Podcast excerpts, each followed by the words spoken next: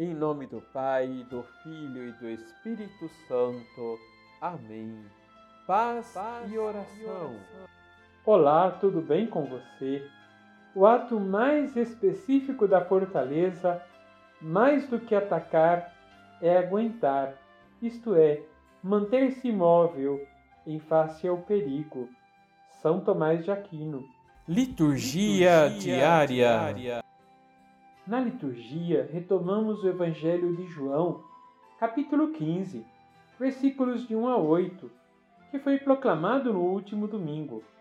Vou deixar no card aí em cima o vídeo de maneira que você possa vê-lo novamente, se assim o desejar. Nesse vídeo, vamos falar um pouco mais sobre a necessidade de permanecer em Cristo. Só podemos produzir frutos se permanecemos nele. Cristo é o centro de nossas vidas.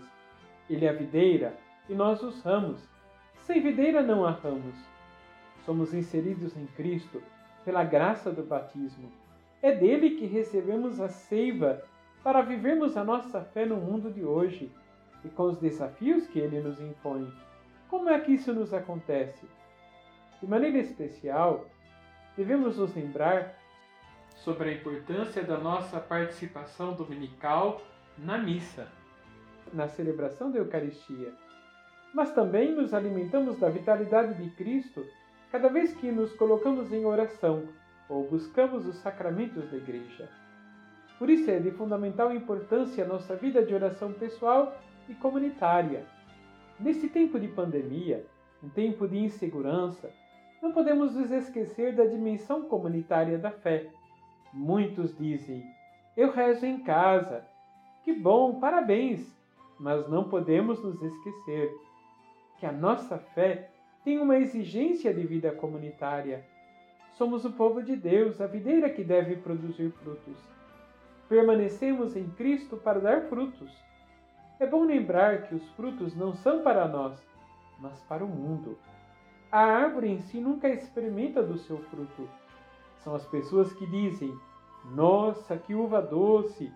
Ou fazemos aquela cara feia e dizemos: Nossa, como é amarga, como é azeda! Por isso, alimentar a fé em comunidade e através das nossas devoções pessoais são fundamentais. Mas será que o mundo irá nos dizer se existe coerência entre nossa vida e a mensagem de Jesus? Então devemos refletir: tenho cultivado uma vida de intimidade e comunhão com Deus?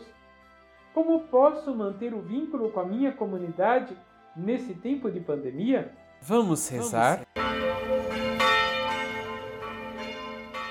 Senhor Deus de bondade e misericórdia, que em vosso Filho nos revelastes a grandeza do vosso amor.